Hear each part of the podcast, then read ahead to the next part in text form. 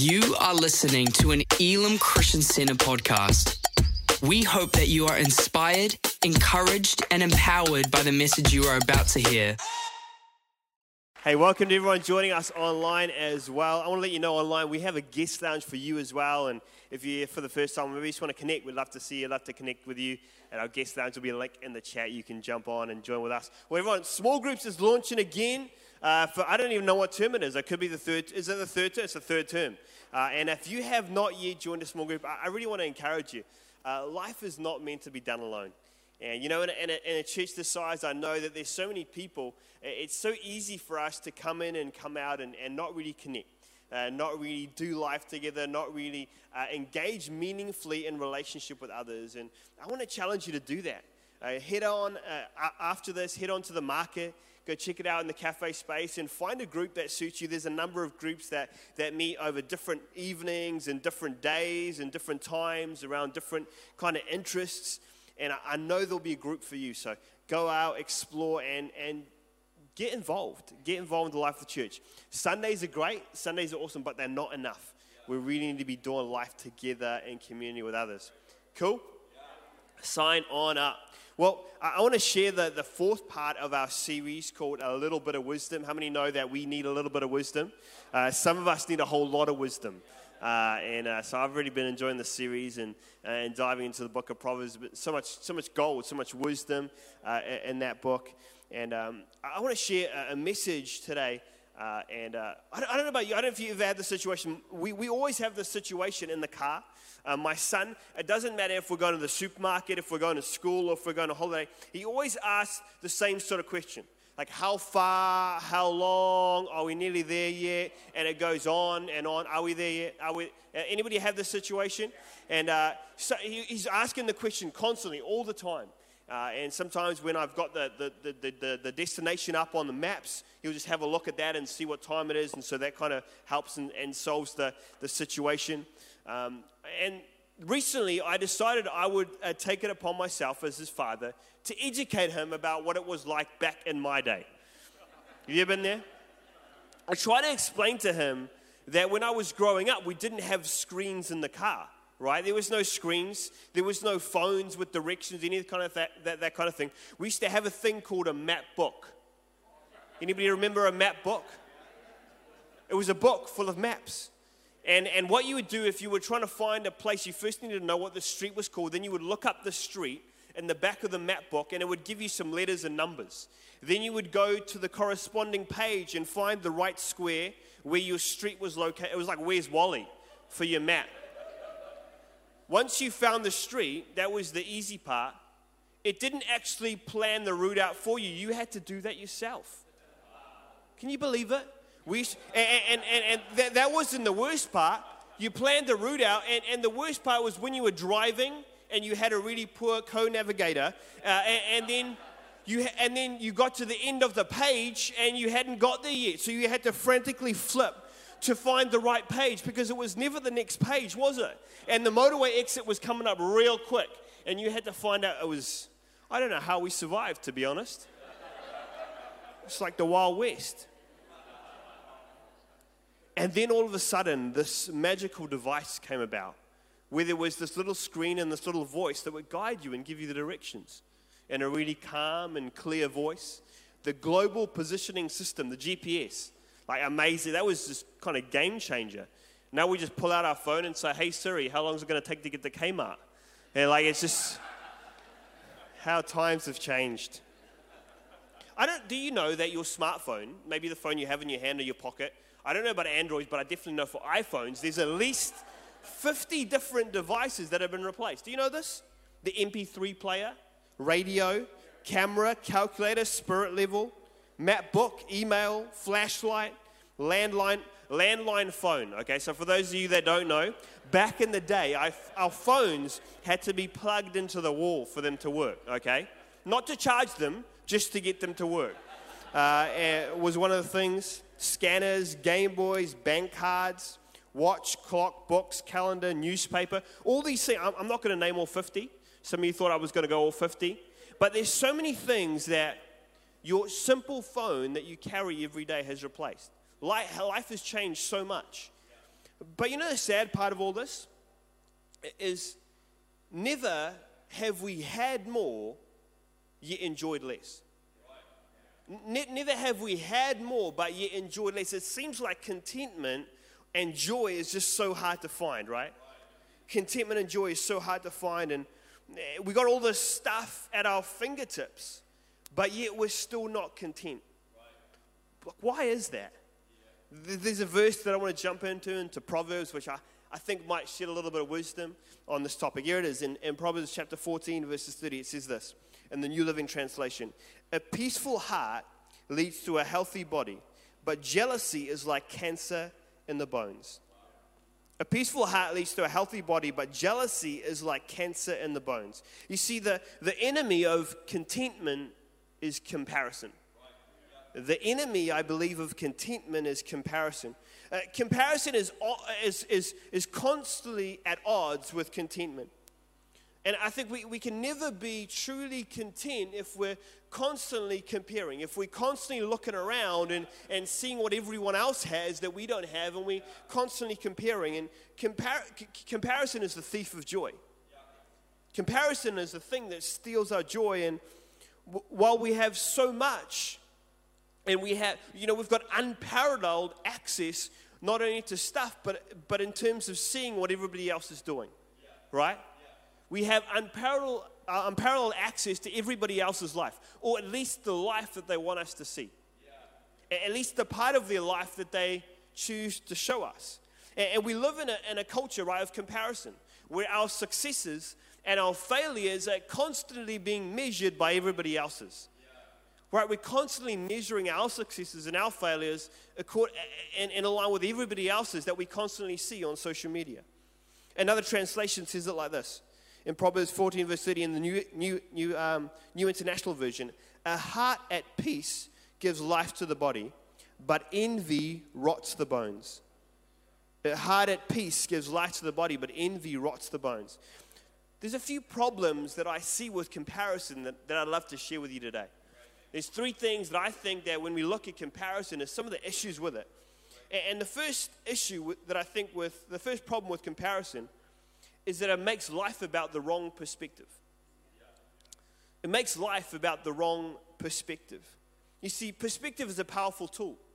Perspective looks at a glass of water that's at 50% capacity and decides whether that glass is half empty or it's half full. You see, seeing something is important, but the way that you interpret what you see is even more important. You with me? Seeing, seeing something is one half of it, but actually interpreting or understanding what you see is a whole nother matter. You see, comparison says that what you have is not good enough, right? Comparison looks at what we have in comparison to others, and it says what we have is not good enough. We've all been there, right? We've all been there scrolling on Facebook or social media, and you've just been on holiday and you had a great holiday, and then you look at somebody else's holiday in Queenstown, because where else do you go nowadays? Maybe Rarotonga. But you look, at, you look at their holiday in Queenstown, and suddenly your holiday is not quite good enough, right? You look at somebody else's new, you know, new car, you just got a new car and you're very proud of it.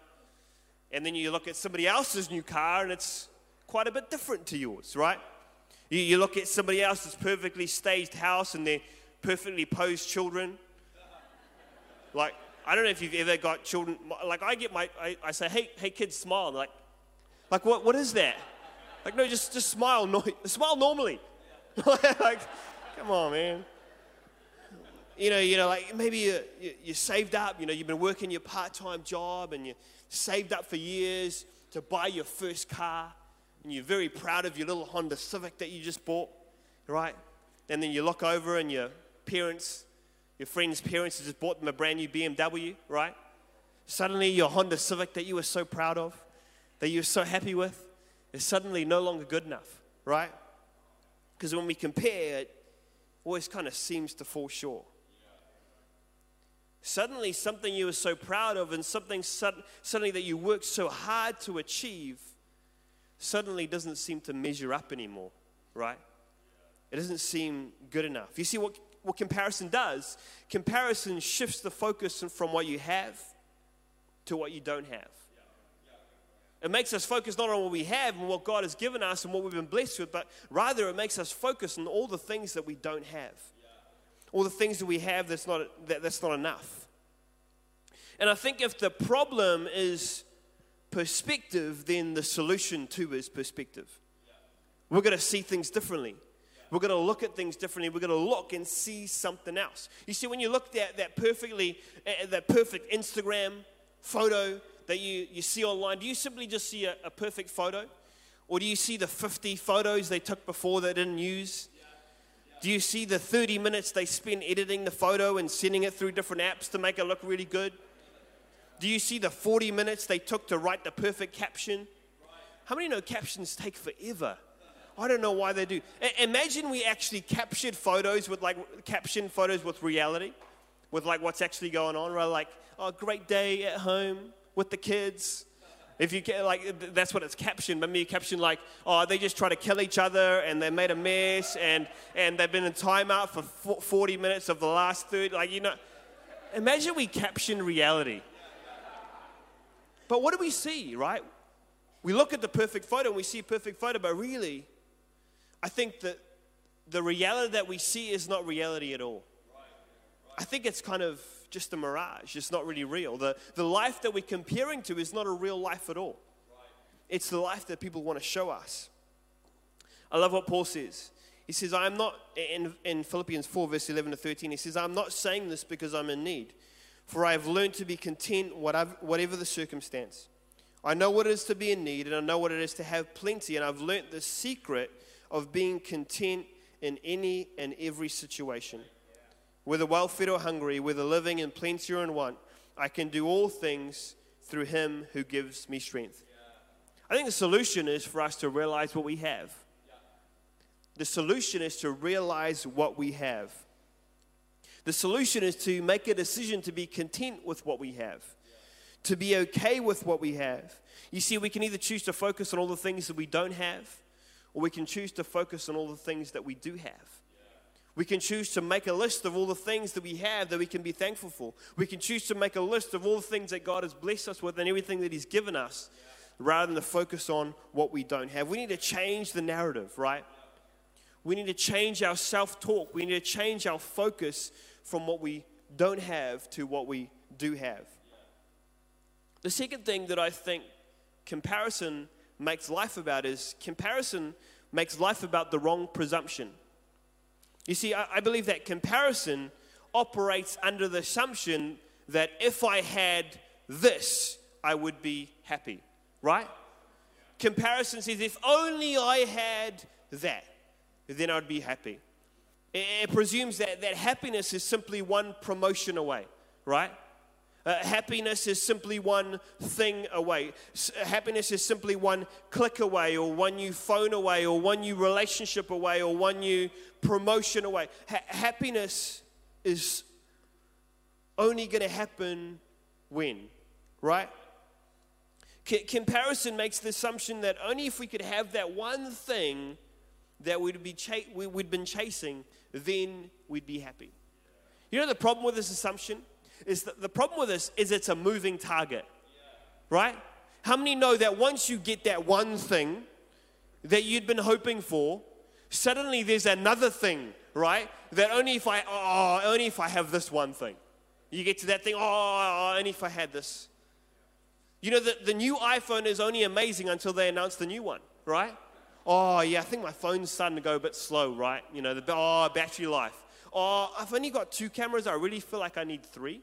Like, what do you need three cameras on the back of your phone for? Like, honestly. See, see uh, it operates on the assumption that only if we had that one thing that we're happy. But how many know that once we get that thing, that we're not really happy? It's like we've got this insatiable want for more stuff. It's this insatiable desire that kind of is never satisfied until we have the next thing.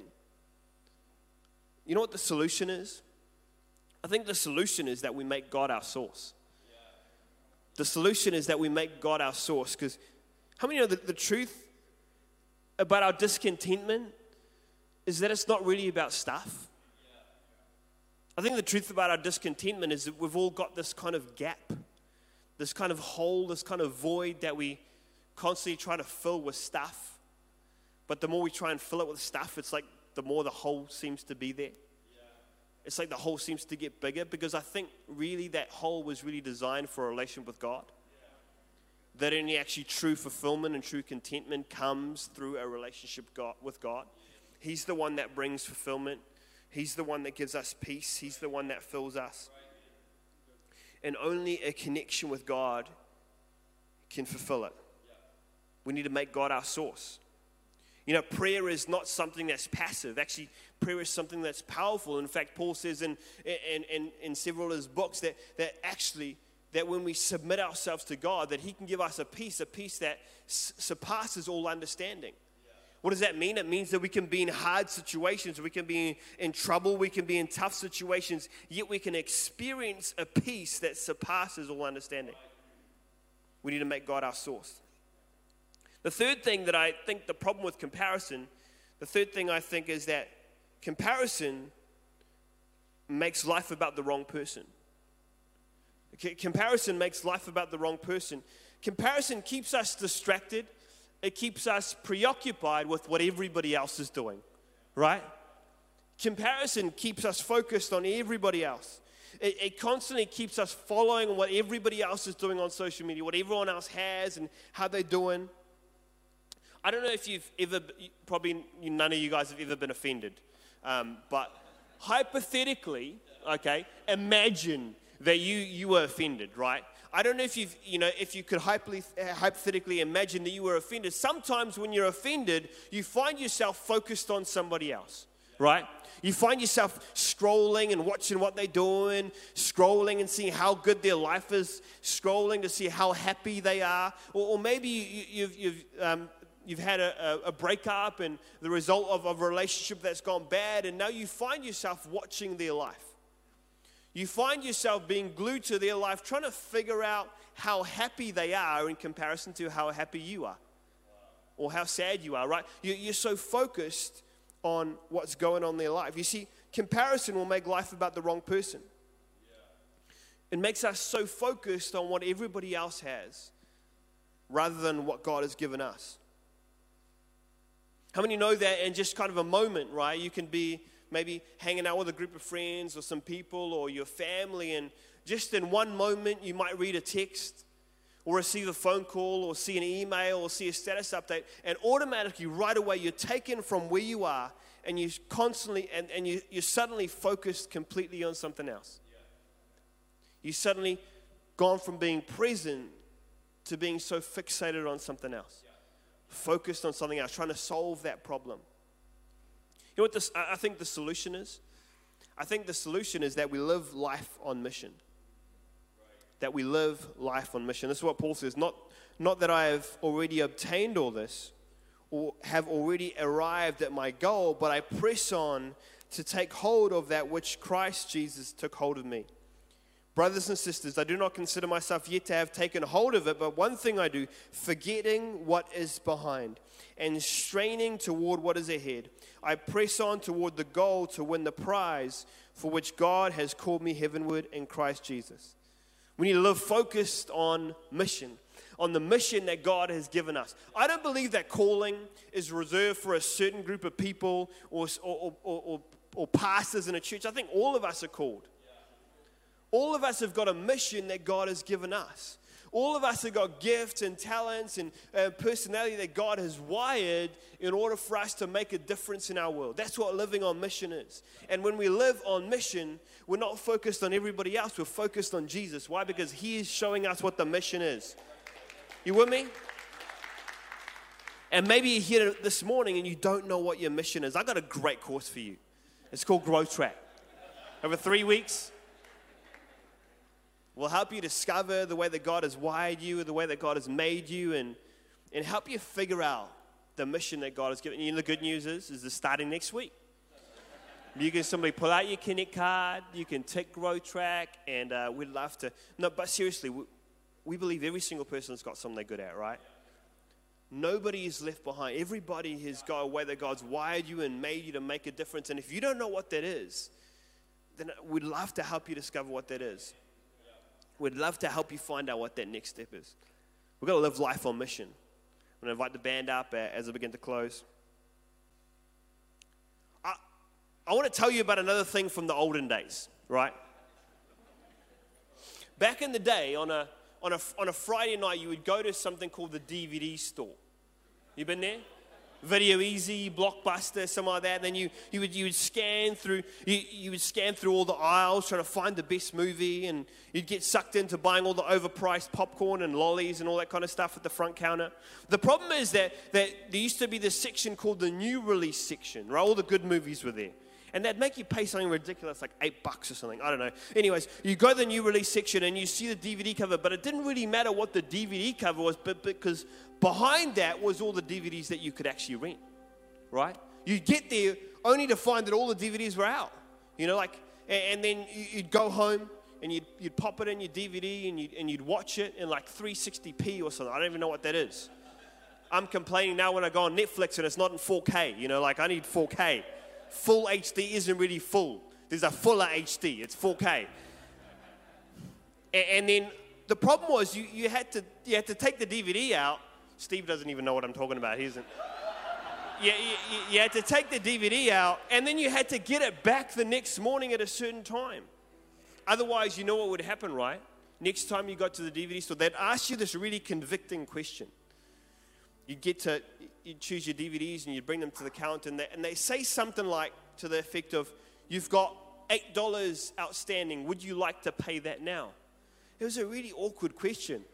And so he said, Nah, I'll leave it for someone else in my family to pay it. Because, you know, because the account was connected to your landline number, you know. And so you'd give your landline number and you'd make your mum pay all the fees, the fine fees. I know, smart. Now you just go on Netflix and you scroll for ages and you can't find anything. But in the, in the real olden days, like before then, you, you'd go to the videotape store, right? Yeah. Some of you guys are with me today. And you'd go get your videotape out, right? And then you'd pop it into your VCR. Hmm? You with me? You guys are remembering the situation? You pop it into your VCR. But the problem was sometimes you'd pop the, the, the, movie into your VCR and you'd find the person before you hadn't rewound the tape. And what you'd be stuck doing is you'd be stuck watching somebody else's movie where they were at. And you'd have to kind of close your eyes and push rewind so you didn't miss all the good parts. You did miss all the good parts. You know, you know the thing, I, I was kind of thinking about that, and I kind of got the feeling that there were some people here today that were in that situation that were stuck watching somebody else's movie. You're stuck watching somebody else's movie. Your life is so stuck watching what everybody else is doing that you haven't realized that actually God has directed a movie for you. That actually God has got plans and purposes and a life that He's designed for you, but you're so stuck watching somebody else's movie. Maybe it's a hurt or something that's happened in the past, and you kind of just got yourself stuck that you're, you're still so stuck on that offense or that hurt or that person that hurt you that you can't move your eyes to the movie that God has scripted and directed for you. And I'd love to pray for you this morning, and I just get the sense that God wants to bring some healing that, that God wants to bring a shift, that God wants to change the narrative,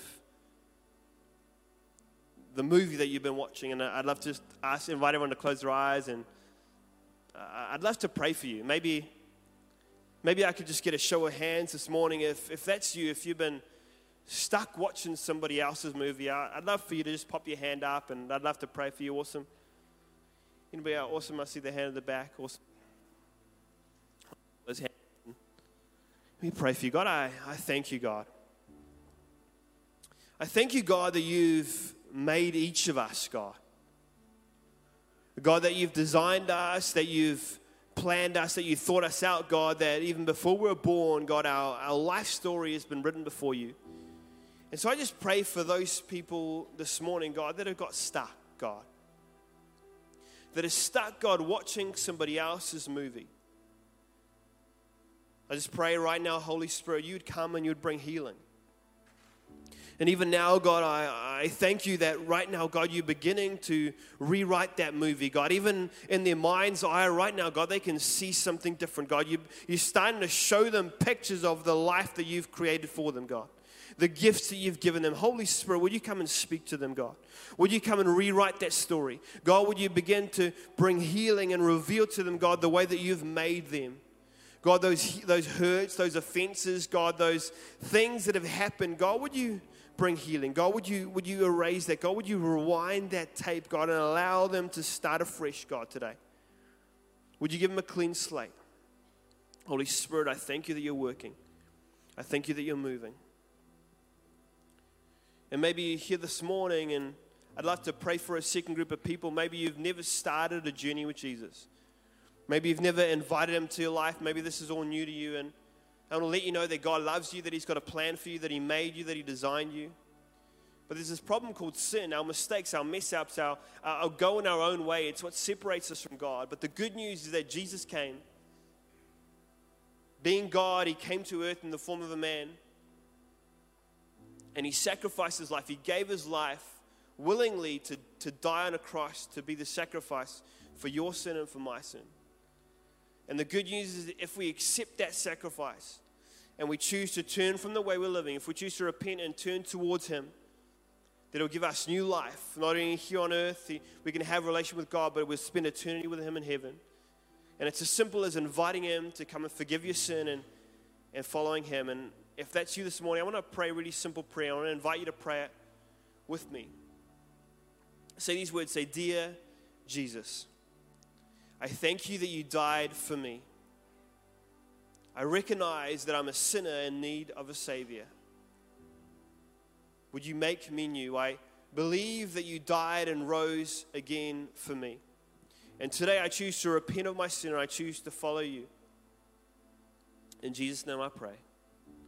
And if that's you this morning, you prayed that prayer inviting Jesus into your life, I'd love to pray for you, but I want to know who I'm praying for. And so I'm going to ask you to take one more step of faith. If you prayed that prayer, I want to ask you to pop your hand up nice and high so I can see it. And once I see it, I'll acknowledge your hand and, and you can put it back down and I'll pray for you. Here we go, nice and brave. One, two, three, hands going up. Now, awesome, I see their hand in front of me. Anybody else saying, awesome, thank you? Anybody else saying yes to Jesus this morning? Awesome, in front of me, I see your hand, thank you. Amazing. God, I thank you, God, for those people today that have said yes to you. I thank you that the Bible says that whoever is in Christ is a new creation. The old is gone and the new has come. God, I pray your blessing on them. I pray your hand on them. God, would you reveal yourself to them in a real way? As they read the Bible, God, would it come alive to them? God, would you bless them? Would you have your hand on them? In Jesus' name we pray. Just should we put our hands together and celebrate all those people this morning? Thank you for listening to this Elim Christian Center podcast. Please subscribe to keep hearing more life changing messages. For more information about our church, please visit www.elimchristiancenter.org.nz.